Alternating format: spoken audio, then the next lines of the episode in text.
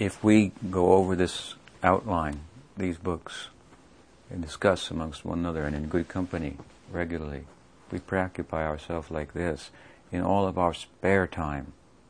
If we have work to do and other uh, responsibilities, then we should find time. There should be our fun time. This is where you spend your extra money on these things. Then in time we'll find, by going over the outline, table of contents even, it is all these books of the Book of Life. We find there's a page in that Book of Life and that our story is told on there. Our story is on that page. We have a life in the world, in the world of the living, actually. It's now dormant, but it, this is how it comes to life. Again, we mentioned this earlier. Krishna Prem Nitya Siddha Sadhya Kabunai. Krishna Prem is eternally existing. It's not a product. It's a haituki. It's not caused by anything that we can do, our practice, sadhika bonai. It's not a, it's not an event in time. It's eternally existing in heart, in a potential state. And srabanadi sudhachitte. Kore udoy. This is what I mean. By srabanadi means hearing, et cetera. Hearing, chanting, remembering about Krishna. What happens? Sudhachitte. Consciousness becomes pure, and then that page appears. Kare Uday. It awakens in your heart. And you know, this is my life, this is what I do, this is me. So, that is a high ideal, that's how we seek that, and this is the method. We should know what the goal is, and we should know where we are. It's like, you know, you go to the mall and it says, you are here. And, that, and you have to go there. It's long and this, as they say, and winding road to his door. Karmendriyani samyamya yaaste manasa smaram indriyartan vimudatma mityachara suchite. Krishna speaking here in the third chapter of the Gita. It says, a person who sits, restraining his working senses, while contemplating sense objects, deludes himself, and he's called a hypocrite. Strong statement. Krishna here is the context, of course, is Krishna speaking to Arjuna, advocating, as he said earlier in the text, that you're not qualified at this time for anything other than Nishkam Karma Yoga, to do your your duty. We all have some duties, and to give it a spiritual color, to do it in such a way that you become free from it over time, and mystic insight, knowledge, awakens in your heart. And thus, you become qualified to, what to speak of your duty, move away from anything and everything that won't be conducive to inner life contemplation, which will qualify you for serious sadhana, spiritual practice, dhyana, and so forth.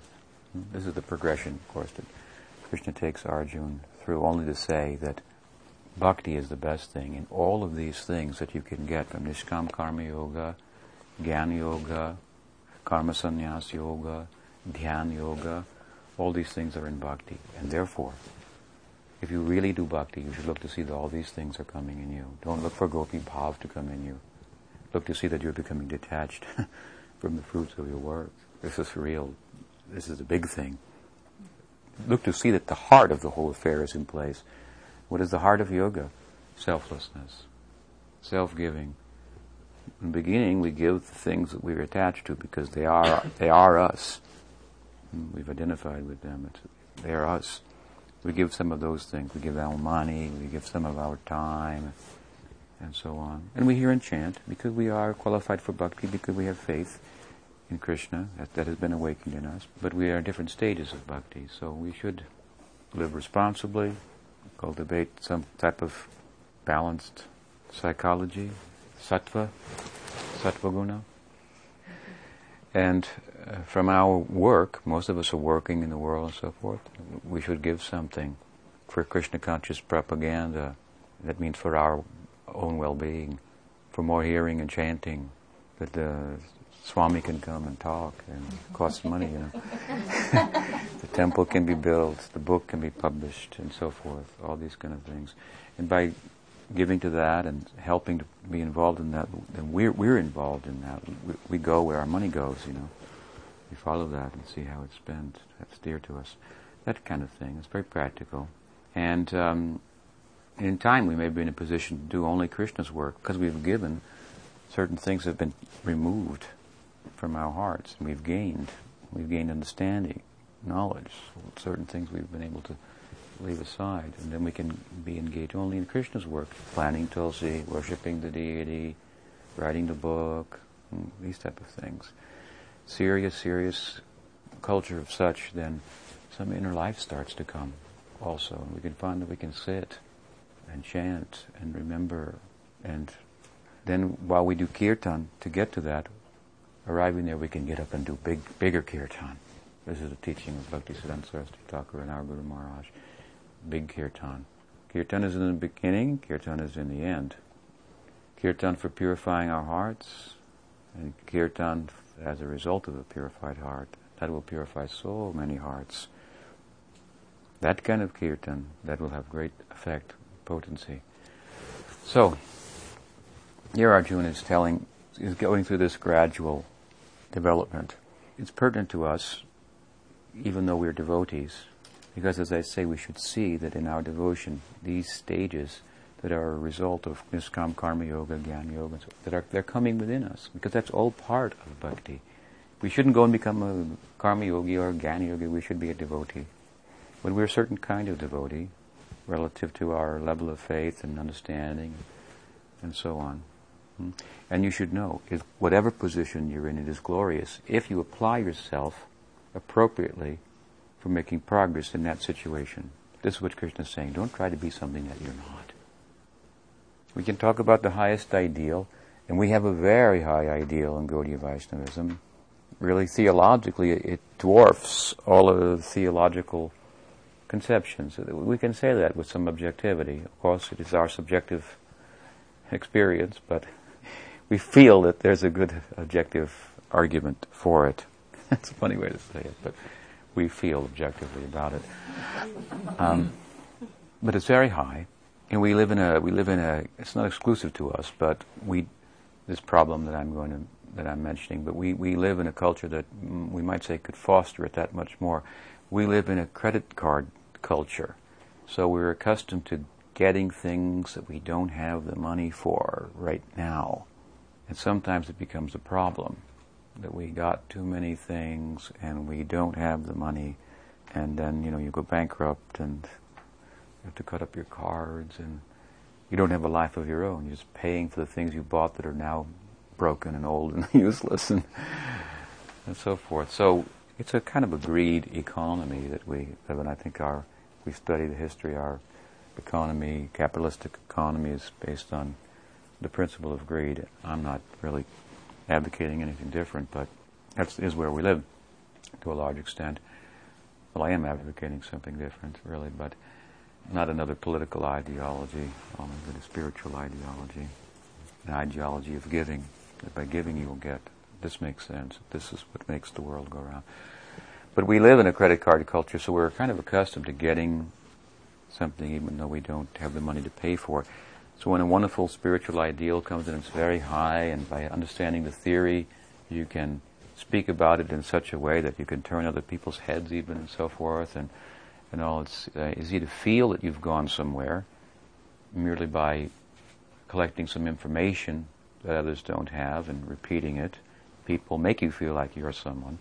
You may not have gone anywhere.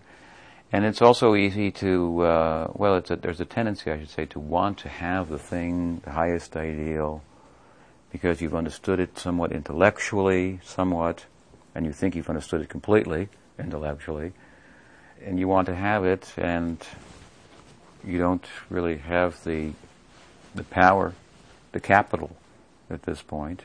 You need the company of a bigger capitalist than yourself. You're in the venture, but you're really over your head. You have to call in another capitalist who has bigger capital, and in his company or her company, in their association, you can proceed. But sometimes we tend to want the highest thing and talk about it even though we're not qualified. So this is a problem in Gaudiya Vaishnavism. It's a perennial problem, and it'll always be a problem, I believe, because it is such a high ideology. But maybe we're even a little more prone to it, living as we do, as I say, in a credit card society, so we should be careful about that. Krishna's cautioning us about that here. He says, don't be a hypocrite. Know the goal, and we should know the goal. We should know it thoroughly, as thoroughly as possible. We should understand the theory of Krishna consciousness. We have so many books about that. We shouldn't think that simply by collecting theoretical knowledge that we've gone anywhere. Only as much as the theoretical knowledge that we correct fuels our practice will our lives actually change, and will we make spiritual progress.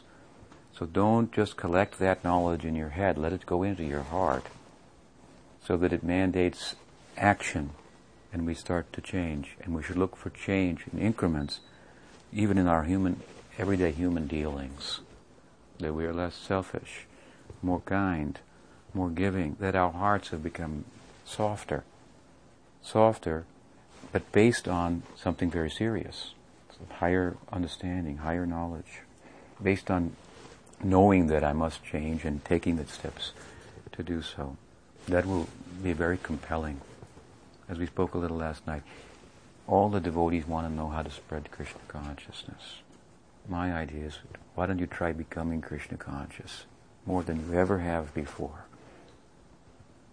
That might be a good idea, good start. Hmm? As Prabhupada said, we should we should boil the milk at some point. Let the overflow be the preaching. It's not a hard thing. We should use our intelligence to be thoughtful how to present and preach and so forth, but not, not at the cost of our our practice. And then we should intensify our practice over time, over years, and our theoretical understanding. We should we should develop it, and that should fuel uh, and intensify our our practice. Hmm? So you try, all of you, as my humble suggestion, to become Krishna conscious now. And how you do that? In good company, understand where you really are on the map, and then how to apply yourself in that situation. Don't worry what the sannyasi does, and he'll talk about it. We should be like this, we should be like that, and or, or whomever, an advanced devotee. Doesn't have to be a sannyasi. We should be like this, we should be like... Those are the ideals. They're supposed to talk about that ideal. We're supposed to figure that out, and if we don't, we can't, with good help, we should ask, and then apply ourselves there. Hmm? That will call our progress. Bhaktivinoda Thakur has said a nice thing, in qu- quoting Bhagavatam, eleventh canto. He says, a true beauty is knowing your knowing your place and acting accordingly. That will be beautiful. Don't try to be something that you're not. Don't try to be a gopi or whatever. Hmm? Or, a, as Prabhupada used to say, don't try to be a great devotee. Just try to be a good devotee. That's a valuable thing. Everything will come to you. Pujala Raga Pata Gaurava Bhangi. This is the, the motto of Bhaktisiddhanta Saraswati Thakur's mission. Prabhupada put it in simple words. A couple of ways to talk about it. We talked about it the other day. Work now, samadhi later. Another way he used to say it was, don't try to see God, but act in such a way that God will want to see you. Pujala Raga Pata Gaurava Bhangi Matala Harijani Kitanarangi. The ideal of uh, the Ragapata, the Vrindavan Marg, that kind of bhakti, that is very high, and then we hold that over our heads. And we'll act in this way, appropriate to our situation in Kirtan, and becoming really absorbed in that, hearing and chanting, so that will of its own accord come to us. The Swarup Shakti is not blind, you know. Hmm? They will take notice of us and automatically uh, allow us within their company, Krishna's entourage. So we can't go there with our shoes on. Hmm? So we should apply ourselves appropriately according to our situation, and that's true beauty. That will be very charming, and we'll call our progress. That's how we'll go to the next step. So Krishna tells Arjuna here, don't be a hypocrite. Mahaprabhu we have to talk about. If we're going to go from here to Krishna Leela, first we have to speak something about Chaitanya Mahaprabhu's Leela, because Mahaprabhu's Leela is the way to, to Krishna Leela. Mahaprabhu taught this very nice idea that, what? One should teach by his or her example. Apani Achari Bhakti Sikai Musavari. He said, Yadyat Acharati Shreshtas Tatadevita Rojana, Sayat Pramanam Kurte Lokastadam Vatiteta. Quote Gita. Mahaprabhu quoted this. This very much characterizes Mahaprabhu's Acharya Lila. Acharya Lila means Mahaprabhu took sannyas. He traveled and he preached. He took the role of a teacher. And he sought to teach by his example. He said, this is the best teaching. Mahaprabhu is the Acharya of our Sampradaya, in the language of Jiva Goswami in his Sarvasamvadini. He said, oh, Mahaprabhu is the... Chaitanya Deva is uh, the founder of his own Sampradaya. Hmm? So, he's his Sampradaya, in one sense. He's the Acharya of that. But he only wrote one poem.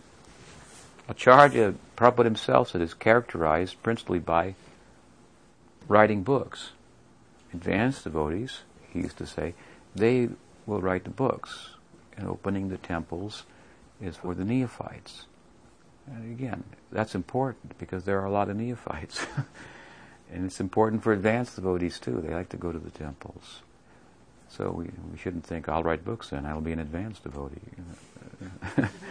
I don't want to be a Kanishtadyagara, I'll just be a Madhyamadhyaka. No, there's a way to do that. And there's a process, there's a system. So, Mahaprabhu, he didn't write books. He didn't write a commentary on Vedanta Sutra and like Ramanuja, Madhva, so many commentaries. He wrote one poem only, of eight stanzas. And his preaching was very, very simple. He converted Sarvabhauma Bhattacharya by remaining silent. The Bhattacharya tried to educate him in Vedanta. He spoke for some time. Mahaprabhu just sat quietly. Just by sitting quietly and saying nothing, Bhattacharya became nervous. What is he thinking? What is his understanding? And he became curious. This way, Mahaprabhu created some sukriti in the heart of Sarvabhauma. And then, of course, he converted him, but by silence. Oh, how did he convert the, the Acharya of the Ramanuja Sampradaya? This uh, Venkatabhatta was the was the head pujari for in Srirangam. Mahaprabhu stayed with him. How did he convert him? By joking with him. He, he made jokes. Why, if Lakshmi is the husband of Narayan, why is she going with Krishna, another man? It's his, his kind of joke. Oh, and that uh, Venkatabhatta, he was perplexed by that. Only you can answer such a... He said, well, he gave an answer, actually, according to Siddhanta. Krishna and, uh, and Narayan are the same. Mahaprabhu said, yes, very good. Then, why is it that when she wanted to go with Krishna, she couldn't? Oh, that bewildered him. He said, only you can, only someone who could ask the question could know the answer to that. But by joking, he converted him. Hmm? And Prakashananda Saraswati in Banaras, the big Mayabadi, he converted him by ignoring him. He ignored him. He came to Banaras on his way to Vrindavan, ignored him. Came back, ignored him. And this created some curiosity. What is, what is it? Then he finally came, he sat. Of course, he looked very effulgent. But by then, all that ignoring, and he thought he was a very important person, Prakashananda Saraswati. And this was a renegade sannyasi, a false sannyasi. He called him a hypocrite, singing and dancing with fanatics like himself. This is not sannyas. Sannyasa is to sit and study Vedanta. But Mahaprabhu just ignored him and went on with his ecstatic dancing and chanting. Every criticism of Prakashananda rendered to Mahaprabhu, we accept it. Yes, he's not a real sannyasi. Chaitanya Mahaprabhu, that's all a farce. He's Radha and Krishna. Hmm? uh, he's mad. Unmad. Yes, he's a madman. Mad with Krishna prema. So. Anyway, this way Mahaprabhu preached very simply. He converted the Shaivites. He said, the argument came to him, who's superior, Vishnu or Shiva? He said, well, I don't know, but uh, Shiva takes the foot wash of Krishna on his head, so maybe maybe Vishnu is superior. That foot washes the Ganges. ministry, but he's Acharya. So how is he Acharya? By his example, primarily. This was his emphasis. He said, we should teach by our example. That has power. So we are his followers.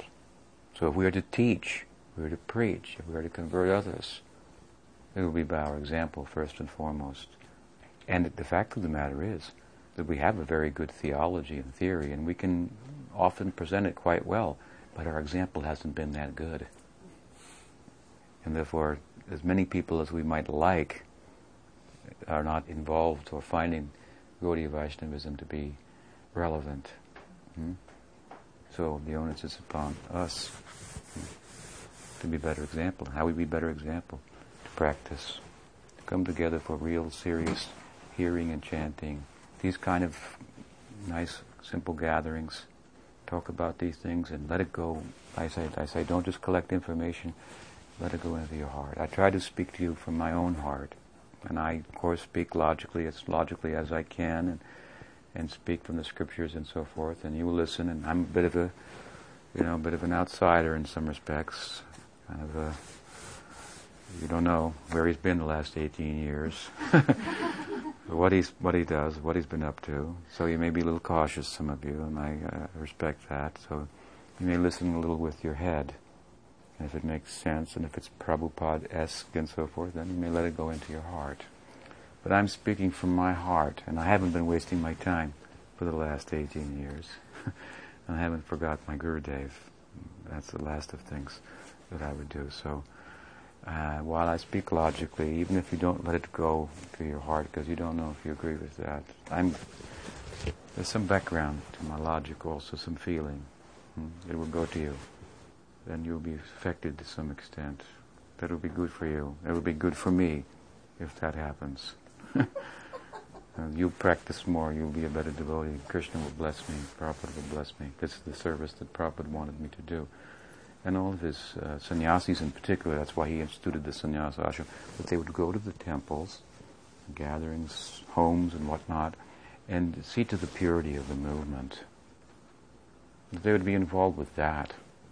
Seeing that the devotees are hearing and chanting and understanding and maintaining the purity of practice. Because purity, what is that? That is the force in Prabhupada's language. So, so we should be pure. We shouldn't be a hypocrite. We should teach by our example. Mahaprabhu taught that. He was a perfect example. His Acharya Leela teaches us how to practice, both in rudimentary stages and advanced stages. Now, I was speaking about not being a hypocrite, to take the demon out of us, so to speak. You know, the neophyte devotee thinks that everyone's a demon, or every devotee is just not quite there, hmm? Except for me. But the superlative devotee, he thinks just the opposite. Everyone is there, and I'm the only demon. So when we speak of a hypocrite, we think the hypocrite in us, that's the demon in us. This takes us then to Krishna Leela. Who represented the hypocrite in Krishna Leela? Following the Janmasthan, the Janma of Krishna, the birth of Krishna. Then we come to the Yogamaya's discussion with Kamsa. Kamsa backs off from uh, his plan to kill the, any more children, but he has bad counsel, bad association. Shall I go on? Bad association. So, in bad company, then he gets dragged down. He's prone to it, and he keeps that kind of association, so he's told, he's counseled by all his underlings, all who are under his control, actually. Uh, all so many demons. They were all Kama Rupa Dhara, Bhagavatam says. They had power to change their form, mystically. So they counseled him. We should never trust the demigods. Look, just see. They're the ones that predicted that the eighth child of Devaki would kill you, and the eighth, the eighth son, but it was a daughter. You can't trust them. Hmm? So rather than feel it was safe, this only underscores the fact that we should not trust them, and we should be on our toes, alert. So the best defense is a good offense. Let us make an offense. What shall we do? We'll go to the villages all surrounding and we'll kill every child that's born in the last ten days. Because who knows? After all, that daughter, parent daughter of Devaki, said that the child is already born who will bring about your demise. So let's go and find that child. So they got enthusiastic for that, having their, their council. And meanwhile, in, in Vrindavan, Nanda Maharaj was there, and uh, as I mentioned briefly last night, one messenger came. Jiva Goswami has envisioned it like this in his Gopal Champu. One messenger came by night, swimming across the Jamuna. Such was the administration of Kamsa. He had to escape at night to bring a message. He was bringing a message from Vasudev to Nanda Maharaj. And Vasudev was, of course, concerned that whom he thought to be his child, Krishna, who, as we talked about briefly last night, was actually Nanda Maharaj's son, Krishna, that he was safe. So he sent a message to Vasudev, and he had been released from the prison temporarily. Why don't you come to Mathura and, and visit with me? And uh, this is the situation. That eighth child was a daughter. She did this. It was very wonderful. So Nanda Maharaj thought, yes, this is wise. I should go. Hmm? Nanda Maharaj and Vasudeva are relatives, distant relatives, kind of like brothers in a, in a way. They had the same grandfather who married a Kshatriya lady and a Vaishya lady. And, of course, Nanda Maharaj born from the Vaishya, and, and he had two sons, I should say. His, their grandpa had two sons, and they one married a Kshatriya, one married a Vaishya, something like that. Different acharyas have spoken about it in different ways, but anyway, they were related, and evidence is there in the words of the Bhagavatam. So he wanted to go, and he thought, I'll pay the taxes too to the king. I'll give him a lot of taxes, and he won't be be happy with me. He won't worry about me. And um, and he advised his intimates, Upananda, Nanda, Sunanda, all his brothers and so forth, to take care of the child Krishna, protect him in every way. He pried himself away from his son and went to Mathura. He paid the taxes. Kamsa ignored him. He met with Vasudev, and they had a discussion. And Vasudev was making a kind of a, some inquiries without revealing the fact that he had gone that night and taken the son Krishna and exchanged him for the daughter, and, and so forth. So Nanda Maharaj was in, in Mathura, and as he was about to leave, Vasudev warned him and said, be very careful. In fact, um, he cautioned him that there could be difficulty in Gokul. There could be problems there. He had some insight. Kamsa's having these meetings. So Vasudeva, Nanda Maharaj was just a, just a country bumpkin, you know. He was just a village fellow. And uh, he, Vasudeva was a sophisticated Kshatriya from the city. So he, Nanda Maharaj thought, oh, Vasudeva has some mystic knowledge. He's predicting something might happen. He actually knew because he was politically astute, and he had he heard what was going on. Um, so anyway, Nanda Maharaj went back, and when he returned, what did he find? When he returned to Vrindavan, he found the body of Putana. Oh, Putana is, uh, is the personification of hypocrisy. We should be avoid that in all respects. He found the body of Putana having been slain by child Krishna. She came. She was a kind of a a witch. I'm sorry you have to go, and I couldn't answer your question. Come again. Some charges say she was a bird, some kind of flying species, like some kind of a witch. Prabhupada said she could ride on a broom, a certain type of witch. And she, like the others, had the capacity to change her form. So she changed her form into a beautiful woman, like a goddess, and came into Vrindavan. And coming into Gokul, she came, and uh, she was so beautiful and seemed to have such good intentions mm, for the young child Krishna that everyone let her in, even though they had been advised by Nanda Maharaj to guard the child very carefully. So actually, Yogamaya is also involved in this. Without Yogamaya's influence, she would not have made it in on her charm alone. She was, after all, a hypocrite. She was not what she appeared to be. She was something very different. She appeared to be one thing. She had a very different idea in mind. So we should be careful not to be a hypocrite. In the language of Thakur Bhakti Vinod, what did he say? Kali Chela. Don't be disciple of Kali Yuga, of Kali. Simply wearing the neck beads and the, the dhoti and tilak, but he's disciple of Kali Yuga. Don't be like that. We should wear neck beads and uh, dhotis and all things. Well, you may, may, you may, may not. Of course, Bhaktivinoda considered it anukul with regard to sharanagati. Sharanagati means surrender. And what is anukul and pratikul, that is relevant for the sadhaka in sadhana bhakti. It's sixfold, this sharanagati.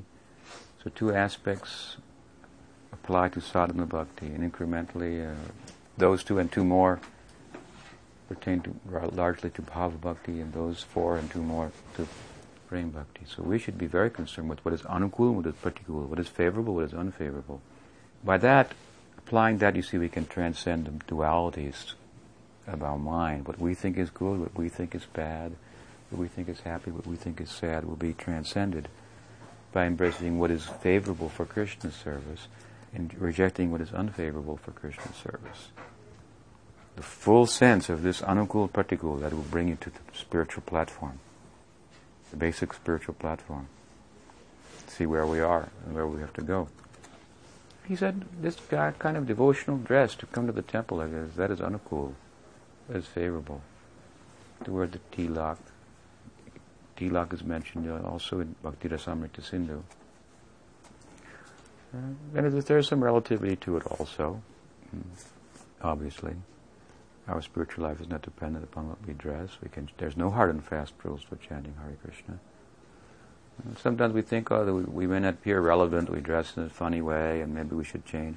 There may be some reasoning of, that we could... I can't really wear tilak to work. I yeah. can't. I don't think I could. I could try it, but mm. I may not have a job very long. I don't think it's a good idea. I'm sorry. And mm. I don't think it's a good idea. But then again, uh, we don't only work. And here you are tonight, beautifully attired with a sari and tilak. But possibly. I could get away with it, possibly. I don't recommend it. Hmm. I don't recommend it. Hmm. And I don't think that, again, we have to spread Krishna consciousness by our example, such that people will inquire about us. Why are you the way you are? Not why do you dress like that? Hmm? But why are you the way you are? Not why do you wear those kind of clothes? Why do you put that paint on your forehead? But there is a place for putting the paint, the tilak, and when we worship the deity, at least, when we come to the temple, when we are amongst ourselves. There may be other instances, too, in the public where someone goes in the context of preaching and so forth. It may be useful. But we shouldn't just wear the dress. The real ornaments of the Vaishnavas are titikshava, karunika, suhila savabhutanam, ajata shatavosham, prasadavo, sadhubhushanam. This is the bhushanam, this ornament of the devotee, tolerance. Titikshava karunika, compassion, hmm? seeing no one as enemy. And this is very relevant to our discussion about Putana. She came dressed like a friend, but with the heart of an enemy. How did Krishna receive her? He could see her dress. She dressed like a devotee. He liked that. She's dressed like a devotee. Very nice. He liked that. But he also saw her heart. And what did he do? He closed his eyes then. He closed his eyes when he saw her heart. He didn't like that. And it also means, to some extent, Krishna. Swayam Bhagavan Krishna. Braj Krishna. Oh, we see Chaitanya Mahaprabhu is that Braj Krishna. And Braj Krishna is so much influenced by Radha. Mahaprabhu is that same Braj Krishna in the mood of Radha. Doesn't really find any faults. Tends to close his eyes to the faults. Focus on the good only. Hmm? The only good she had was she was dressed like a devotee. So even that has some some value. Mm-hmm. Hmm?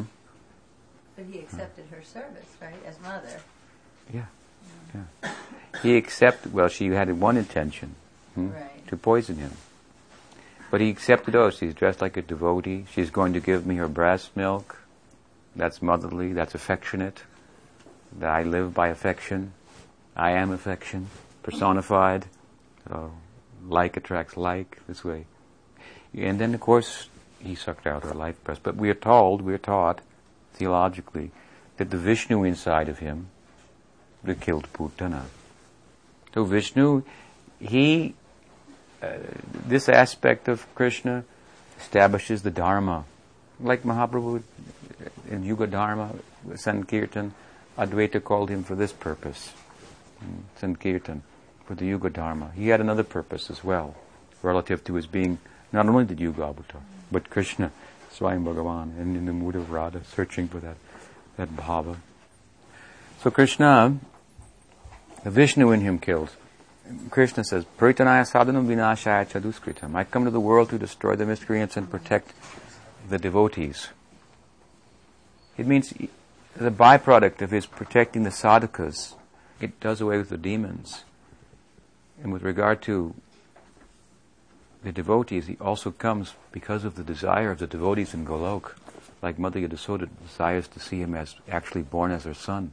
That can only be done on earth, so he comes for that purpose. Krishna means is moved only by his devotees. Their love is what fuels his whole, all of his movement, his leela. So, Vishnu killed Putana. She left, left, her real form came out, and uh, she fell on the ground, and so forth. Krishna was safe. The ladies came and collected him up, and Nanda Maharaj came and saw that that uh, hypocritical lady was her real form, her body. Oh, but because Krishna sucked her life air out, he made her fragrant also. So when they burned the body, it was fragrant. Uh, and one of the principal points of this Leela, you see, is that in connection with Krishna, only good things happen. Bad things turn into good things. Mm-hmm. And there's no better example, in one sense, in this Putana Leela, because she got a position as a nursemaid of Krishna in Goloka Vrindavan. There is nothing more insidious than a mother coming to give her breast to an infant and smearing poison on the breast. You could read it, and you know, it would be on C N N. Mother smears poison on the breast, kills her infant. This would be like, oh, so many horrible things like that. But this is this, these extremes are there in the Leela. You see, the Leela is real, it's a Leela, but it, it's all making points to us. Our position is such, we should hear the Leela in such a way as to draw philosophical points from it that are relative to us for our practice, such that by practice, we'll actually enter into that. And then the points won't be significant or of much of any importance to us. They're there, that knowledge, that insight is the foundation, the canvas on which the art of Krishna Leela is, is drawn. So we'll have to imbibe that in such a way as to, as I say, fuel our practice to go there. So we should listen in this way about all these things. So he killed Putana, and Uddhava made this example. He said, Aho bakiyam stanakala kutam. And Uddhava, why he's talking, Uddhava was the most learned devotee in Krishna Leela. He was Krishna's advisor in Dwarka. And he studied this Leela. And this is what he concluded. Wow, he said. Who in their right mind would take shelter of anybody else? Here is a person, a god, whom a lady approached when he was in his infancy with the desire to poison him. And what happened? By his grace she attained Vatsalya Rasa, to become like an eternal mother of Krishna. Inconceivable. You know how hard that is, how high that is? The contrast between... This is Krishna, you see. Who in their right mind, Uddhava said, would take shelter of anybody else? Thinking about this, how much we should take shelter of Krishna. And thinking about this, we should also think about so many hypocritical people that we may have met in devotional dress and been under the influence of, or the administration of, and whom we may bear a grudge to, and so forth. Give that up. Don't think like that. Rectify the situation, yes, but this is all extension of the Leela. You know, once we sat, I sat with uh, Srila Sridhar Maharaj in early times when there was so much commotion after Prabhupada's disappearance, and there were some people who appeared to be hypocritical in some respects, in, in leadership positions and so forth. And we asked how to think about it. He was so generous and kind in his thinking, so broad and accommodating. And uh, he told us, you know, you have to think like this. It is the, it is the Leela of your Guru Maharaj, just like in our Guru Maharaj's Leela. Then there were so many problems, but they were all his eternal associates. I think of them like that. This Maharaj, that Maharaj. But sometimes they had, they were moved to play a certain particular role which seemed unfavorable, to bring out something, to bring out, to teach something, to bring something new to light. You see, Putana, as I said, she could have never really got there if it weren't for Yogamaya's arrangement. No matter how well she dressed herself, they were on guard. Yogamaya allowed her to come, allowed it to happen. It was under her direction, for a greater purpose. So all we should try to think in this way. This is the, the spiritual perspective, how to think of it. So you, I ask you, please think about me like that, all of you who haven't seen me for many years. Oh, for some reason I was uh, had to separate by force of circumstance from Prabhupada's mission. It was the rule at the time. It might still be in some respects. So I, I had to do that. But maybe there was some purpose in that. And if you think kindly of me, I think that will be Krishna consciousness. And if anyone, and, and I may have treated you roughly by forcing you to go out on book distribution, some of you, at some time also. So you please forgive me for that. But um, Krishna is mystical, and he has many things that he wants to accomplish through his devotees. And our business is to surrender to him and be moved accordingly. With all of our sincerity, if what it seems to be saying is you have to go here now, then I never thought like that I would ever leave ISKCON. I never thought like that for a moment. But with all my sincerity, I thought, I guess this is what it means now. I have to go in this way. And so nobody so much understood. In those days it was thought, oh, he left Prabhupada, he rejected Prabhupada. But this wasn't the case. It was a dynamic understanding of, of Prabhupada and the principle of Guru that I was under the influence of. So, anyway, in a general sense, we should have generous dealings with one another. This is Krishna consciousness. Generous dealings with one another. And like I said earlier tonight, Joey's not here now, he said, I really like your Sangha, the internet Sangha, where you answer all those questions. He, I've been reading it for some time. He said, I only had one thing I disagreed with. And he didn't volunteer what it was, but I told him, it's okay to disagree, I don't mind it, it's all right. Hmm? You may be wrong, but if you want to disagree, we can talk about it. But it's okay to disagree. That's all right. There's all right for some difference of opinion. We should know that this is, uh, Krishna's like a valuable jewel. You can turn one way, another way, another facet, another. And Prabhupada is the same way. Hmm? We should not beat one another over the head to say what it means to follow Prabhupada. That we have to follow him and see him as I saw him. I have my own eyes to see, my own heart. And if my seeing or your seeing is within the, within the parameters of what we call Krishna consciousness, and it can be supported by that, then that's beautiful, that difference. That's another facet, another aspect. I, in one sense, bring to you uh, humbly, by invitation only, that uh, also another side of Prabhupada to some extent, his love for Sridhar Maharaj, that will come out through me sometimes. Sometimes I'll quote Prabhupada or Sridhar Maharaj. They had a great influence on me, both of them, in different ways. That's just what I am. That's a, how I came to be. That's, I didn't look for that. It just came to me in that way. So what to do? That's my r- reality.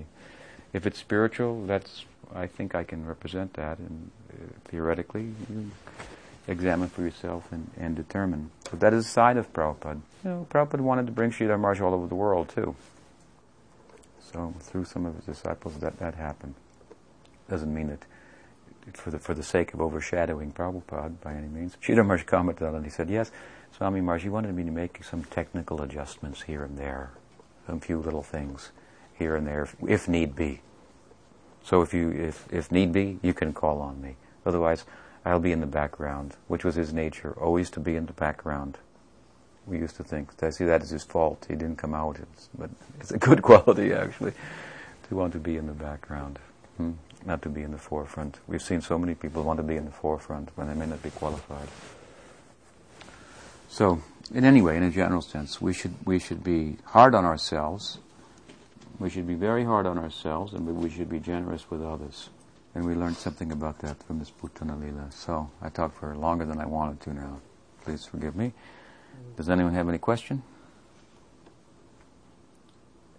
You explained being, being hard on yourself. Sometimes there's a number of devotees in this room, I'm sure, who are trying to be compassionate to themselves. Well, you're our psychologist, you and your wife. I, I won't uh, disagree with you that uh, that's a good idea too.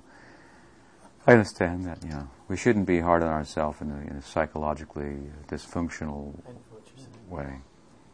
But um, we should be we should be hard on ourselves in terms of our thinking about our advancement in Krishna consciousness. Hmm. We should think, I'm not very advanced. That doesn't mean you become psychologically dysfunctional. Hmm. You should have self-esteem in, in a spiritual sense and in a normal sense too. But you should be proud to be a member of Gaudiya Vaishnavism, however small. Hmm? You should be proud, I'm a member of this this tradition. But I'm nowhere in it at the same time. But I'm in it. So I'm somewhere. I'm, I'm in it. So I'm connected. Hmm?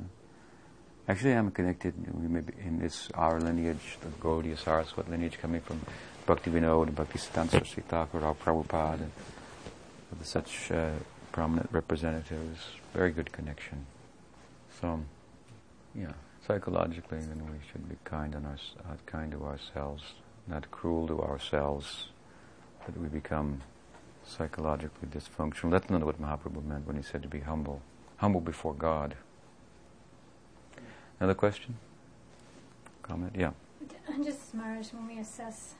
Set in the person assessing their advancement. Um, in the beginning, very oftentimes we think we're very advanced.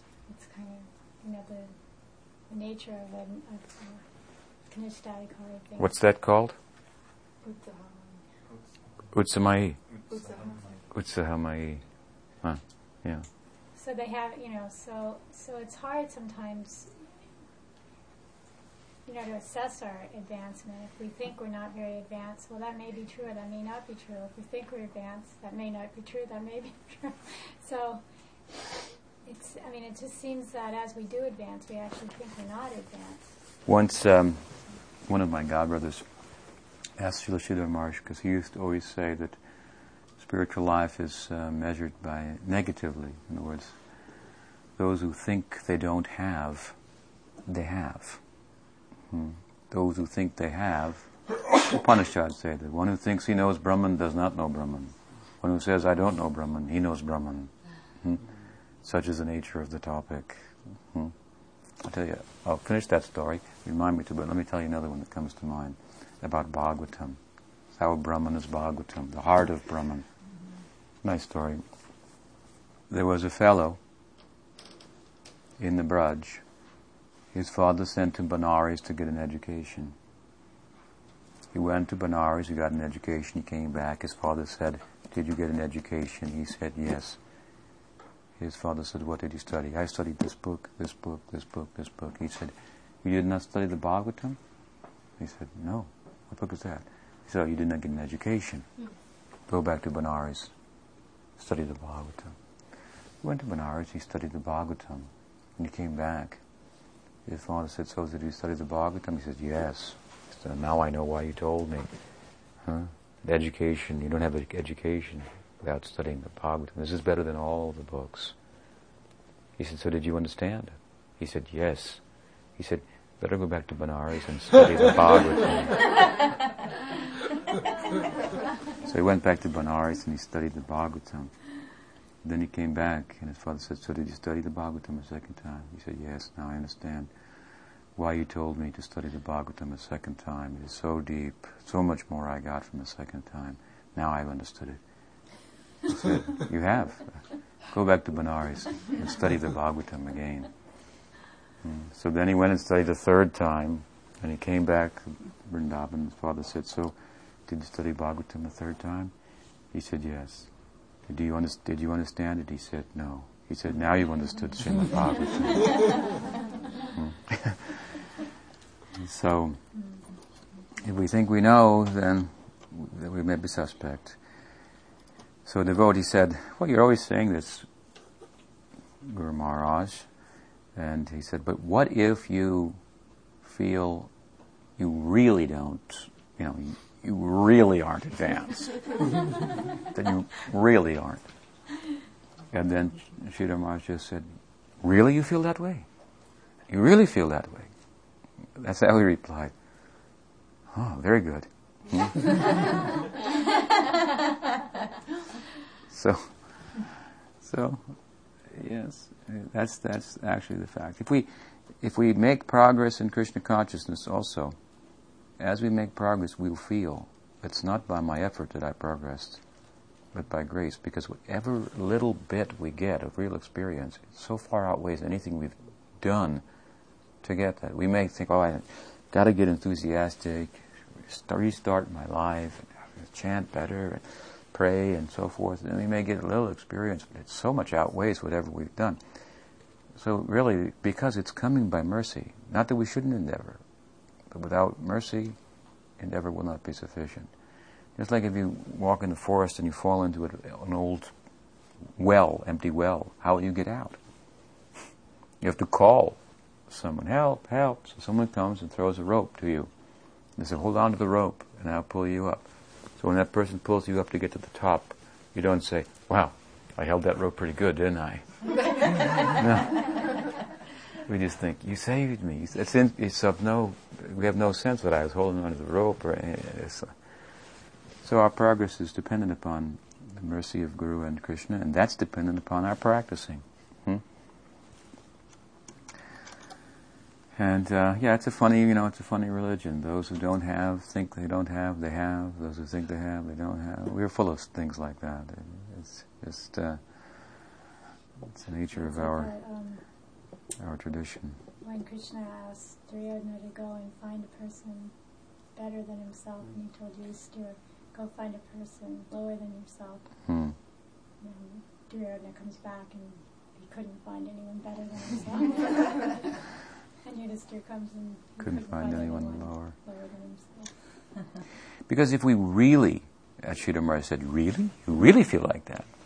If you really feel that you're nowhere, hmm, you see, then you're getting closer to yourself. You're, you're finite, we're finite, we're approaching the infinite. We, if we, the closer we get, the more we realize how finite we are. What is infinite? What is finite? Hmm. So if we really feel I'm not making any progress.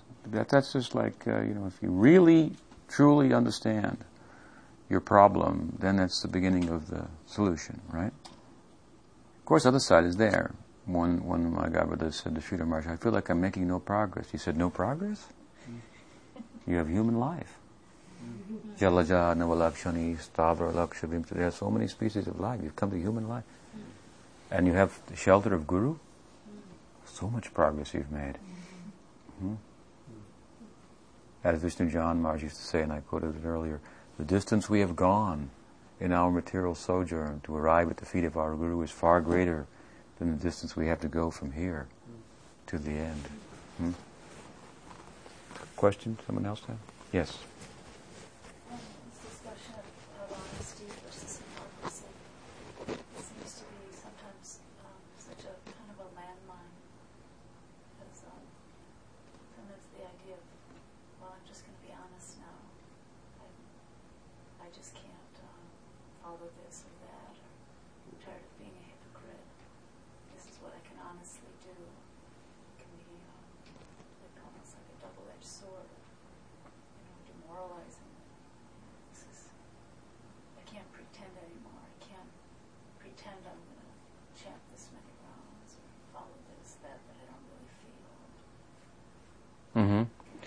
Then you should do what you feel.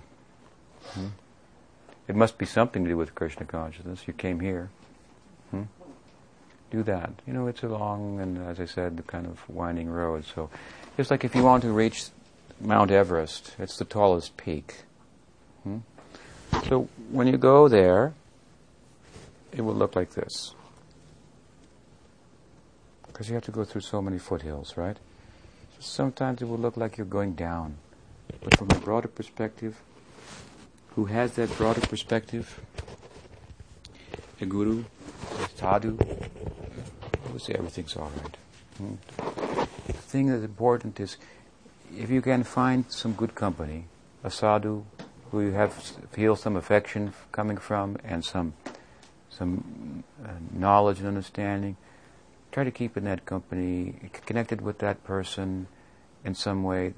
Try to think that, that such a person of consequence cares about me. And if your Gurudev has passed from the world, then you try to find someone like that, hmm? who likes your Gurudev, who, who represents your Gurudev, or who, who inspires you. And try to keep that company and keep in touch with that, that person, and think that, that I want that person uh, that will think about uh, my life and give it uh, some meaning, something like that. Uh, we all want that, and and so and that's available too. It is possible to have. So then that person will see your situation in, in a generous way. You may have made certain commitments to your Gurudev in certain circumstances and so forth. You know, like take Prabhupada, for example. I'll give you a nice story about Prabhupada. Malati Devi told me this recently. She came to visit me. Um, and uh, she was telling me uh, some of the early days of her experience with Prabhupada in San Francisco and how they got the Jagannath uh, deity. She stole the Jagannath deity, actually, from a from a store and showed it to Prabhupada, the little one. And Prabhupada asked Shamsundar if he could carve a large one about this high. And you know, Prabhupada said, this high. This is the way the devotees responded. So they got a tape measure. Exactly that high.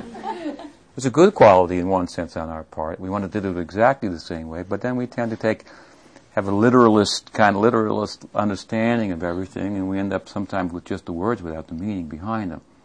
We say, this is what Prabhupada said, but we don't know what he meant. Hmm? We don't have a dynamic understanding of it. We don't know that's what he said then. This is what he means for now. Hmm? You have to have the boldness to do that, the insight to do that, the, the realization to do that. That's what preaching is about. So anyway, they began to carve. Shamsundar began to carve in his apartment. And so one day, out of the blue, Prabhupada decided to come and see how the progress was. So he knocked on the door and they opened and there's Prabhupada. And Prabhupada said, I came to see the progress. Malati opened the door and there's Jagannath carved, and on his head is a pack of cigarettes. Very embarrassing. So Prabhupada could see their embarrassment, and then he said, he said, yes, this smoking is very difficult to give up. Very difficult. Hmm? And then he said, um, but you, you shouldn't let a small piece of cigarette like that get in the way of, of loving Krishna. He said, so you smoke one less every day until it's finished. Mm-hmm. Now if you were smoking two, three days, then smoke three days, smoke two a day, and then one less every day until it's finished. He didn't say, you broke the rules. You're out. It's finished. Hmm? Yeah, rules are there and they're, they're important, they will help us, but it's to be expected that, it's to be expected, to be honest with you, that everyone may not follow at all times. Hmm? Who's involved in this business, in this kind of service, from, from my side, uh, it's a given, I can tell you. You can expect that. That may happen. So how you deal with that? You adjust it. And if you find no one can follow the rules, you want to change some of those rules too, because there's a principle that's in, it's involved. It's not about just the rules. You see, the love of Krishna is going on. It's cult- it's being cultivated even when we don't follow the rules, if we chant Hare Krishna. If we even think about Krishna consciousness and aspire for it and wish we could be Krishna conscious. This is the nature of bhakti. See, she's independent.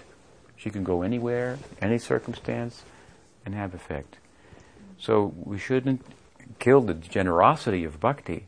That's why we can't complain sometimes about all those crazy people that join the Hare Krishna movement, because she is generous. What can be done? So, uh, So she's generous with us too, and, and someone who has bhakti in their heart, at least the Madhyamadikari, it will be a generous person, and so we should keep the company of such persons, or find such a person, and they will deal with you generously. And they say, all right, so you don't feel that? Huh? Then what do you feel? Do that. And then when you hear that, you'll be so encouraged. And you might think, maybe I feel about other things too. Those are also good. I should, I should do that.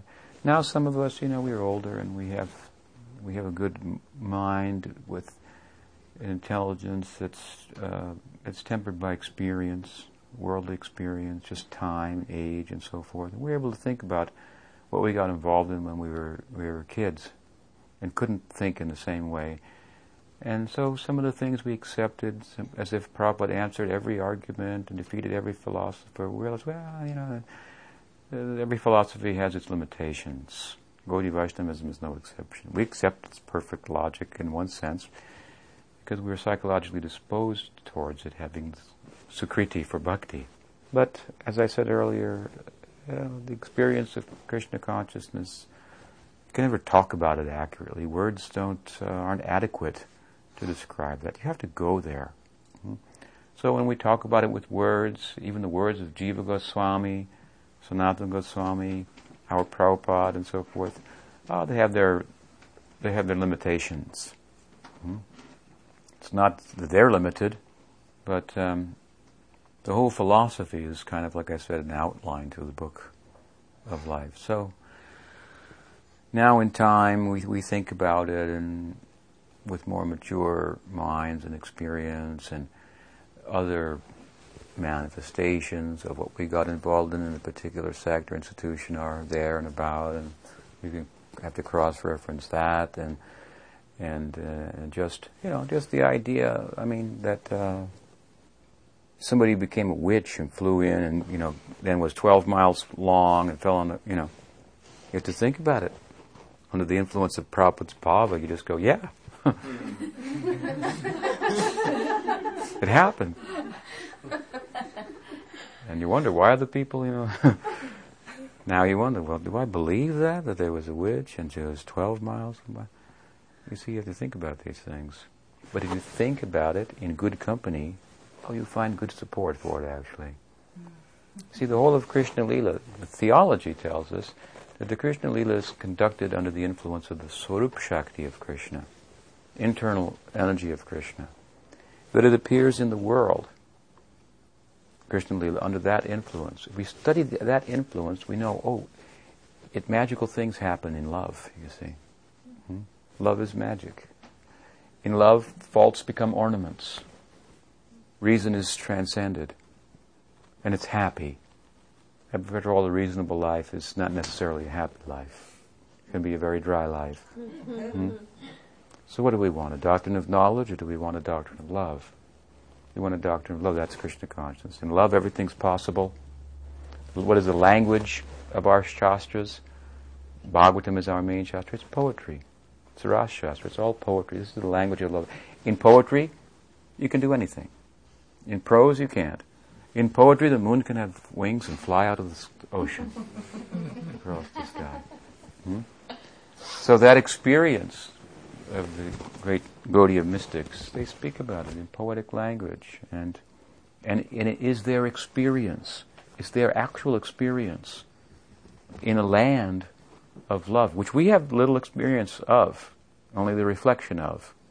Hmm?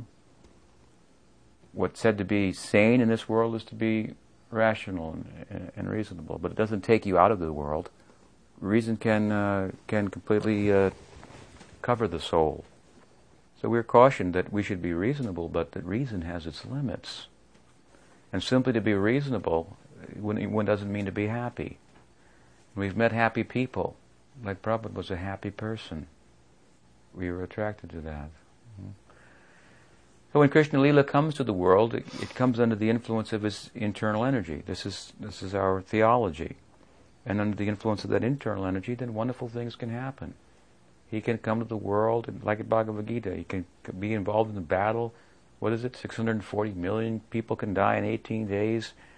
And if you go and study the tract of land at Kurukshetra, you know, six hundred forty thousand people couldn't fit there, maybe. And then, so how is it possible? There's no trace of it. There's no, you know, memorial, six hundred forty people. people. Battle of Kurukshetra. It's more people than all the modern wars combined that died. So did it happen? We say yes and no. It happened within the context of Krishna Leela. If we accept that Krishna has Leela, that God has a Leela, that there's a plane of, of reality that we call Krishna Leela, that's the full face of the Absolute, the heart of the Absolute. If reality has a heart, we say, that's Krishna. That's what we mean by Krishna. Even the way he's envisioned, not that he d- doesn't appear like that, but he does, how he appears, and he's envisioned by the mystics, all represents just like the beauty of youth. Everyone likes a puppy, a kitten, a child. Youth is attractive. It captures our heart. If the absolute, if reality has a heart, you see, reality is a person. It's not us. We think it is. I'm reality. In my world, of my mind, in my person, I look at everything from that perspective. Is it so hard to think reality is a person? We act like that anyway. But we just make the mistake that that person is me. Hmm? I'm the center. I live in a small world of my mind. It's not even comfortable for me, but I expect everybody else to live inside of it. And no complaints. Is this, is this reasonable? No. So you have to be rational. Displace that then. Hmm? That world of your mind and the world of you, which is just your desires born in the mind based on sensual input, that's a myth. Hmm? That's a mythology. And what is the myth of Krishna Leela? It has the power to dethrone the empire of the, of the mind. So what what is real? Do you follow? If that myth, so-called, of Krishna Leela, can conquer the empire of our mind, which is so fortified, what is the power of that? What is real then? What possibilities are there? When Krishna Leela comes to earth, all those things happen, and you can experience it in your heart hmm? by following this, the means to enter there. And it's not by the brain that you will enter there. It's by, by changing your heart. That's how you'll enter there. Is that a good idea to change your heart? Is that reasonable? In the world of our mind, we are, we live on the take. In other words, to maintain your sense of being, person, reality, individuality, you have to take from others. You have to kill to live. And everybody is involved in this. We are we have to kill to live. And what Bhagavad Gita teaches us is that you have to die to that killing in order to live on another plane, a plane of giving, a plane of love. And there all wonderful things happen. There, as I said earlier, talking is singing, the walking is dancing, and what must be the singing, and what must be the dancing there. All possibility. When Krishna Leela comes, everything happens, and there's no trace of it at the same time. You can't find it out with your instruments. Examine it with your microscope. Maybe some particle here or there you may, and we may try to do like that because we need we need to we need to convince people in some way or ourselves by standards that really have no relevance. Standards in the la- in the mythic world of our mind. That this makes sense. That this is viable. That, and this is the their very basis of Prabhupada's emphasis. Also, displace the, the world of your mind. Think about that. Is that reasonable? Then, how much have you done that? It was like one time, one of Prabhupada, one person, I don't know if he ever became a disciple of Prabhupada, but at that time he wasn't initiated. He had read the Krishna book. And so he had the darshan of Prabhupada, and, and he said, Prabhupada, I've read your Krishna book. And Prabhupada said, oh, what did you think? He said, I think it is a bit fantastic. And Prabhupada said, I think you are a bit fantastic. To think that everything has to conform to your realm of experience. And when the very thing that you think has to conform to your experience appears within the realm of your experience for the purpose of taking you beyond it. Hmm?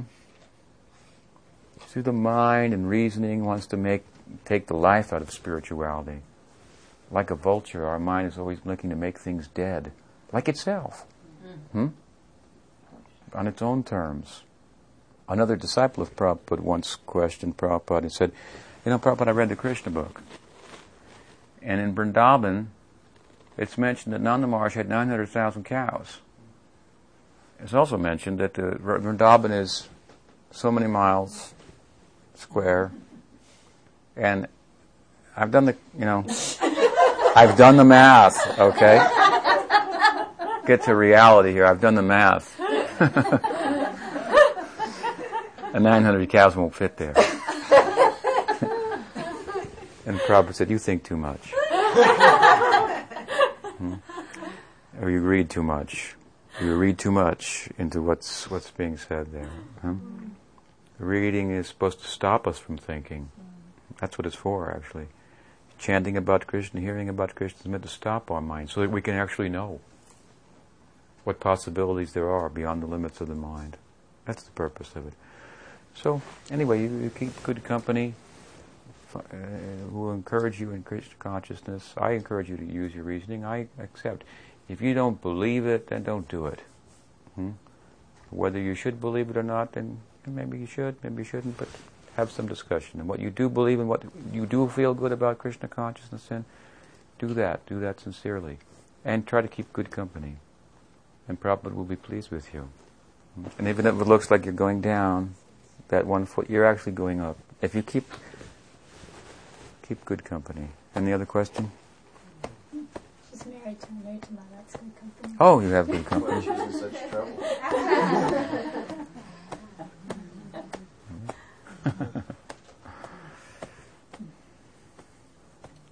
Where did you two meet? Uh, your old friend Rameshwar had something to do with it, actually. He he was involved? Yeah. So you were in Denver and you were in L A? Yeah. Uh-huh. You're part of that big zone. It's interesting when you were talking about um, you really feel that, that you don't know, that you, that you aren't experiencing anything. I was thinking about that's real, to come to that point, that that's real contrition, that that's real. Mm-hmm. To really come to that point is real. It's, it's like the real beginning point. Mm-hmm. To actually see myself that I actually cry at that point. That's, that's right, because Krishna consciousness is about crying. That's what it's about. That is the sadhana, really. Prabhupada was once asked about yoga. Prabhupada said, yoga? We just cry, oh my dear Krishna, please help me. That's all? That's yoga. Hmm? That is real yoga. You have to cry. You, and you have to cry because you can't cry. Prabhupada said, chant and be happy. And I say, chant and be happy. Be unhappy is the goal. Hmm? Chant and be unhappy, like Mahaprabhu was unhappy. Hmm? Crying, crying, crying. Hmm? We can't cry like that, but we should cry that we can't cry like that. Hmm? Hmm. Then we'll become happy. Tears of joy will come. So yes, that's how we should. Uh, that's how we should think. Chaitanya said it's like uh, nectar and poison at the same time. Hmm. Mm. Yes. Krishna consciousness looks like poison on the outside. That's another thing. What's that verse? Vitarayanandamoy. Krishna Premya Adbhuta Charita. The wonderful Adbhuta Charit. The wonderful characteristic of Krishna Prem is that it looks like poison on the outside, but on the inside it's anandamoy. It's full of joy. And material life looks like joy on the outside, but inside it looks, it's bad. It's bad. We know that. So Krishna consciousness must be the opposite. Hmm? Anything else? We have talked for a long time, huh? No. No. No, we're just now starting. Not at all. Just now starting. She's talking, right? Yes, you know that she's enjoying it. Miss going to bed at eight o'clock. She's enlightened. So. Everyone's already had prasad. Yes, yes. That's why we did it. Did like you have so. Prasad? Yeah, I yes. had something. We have some some dessert. So why don't you serve that out now, and take we'll take some recess. some some, you, some break and. Okay, why don't we do this? You take a little dessert, come back, and we'll sit casually, and we can talk more. All right. Srila Prabhupada ki jai, Bhaktivinoda ki jai, Premanandi, Haribol.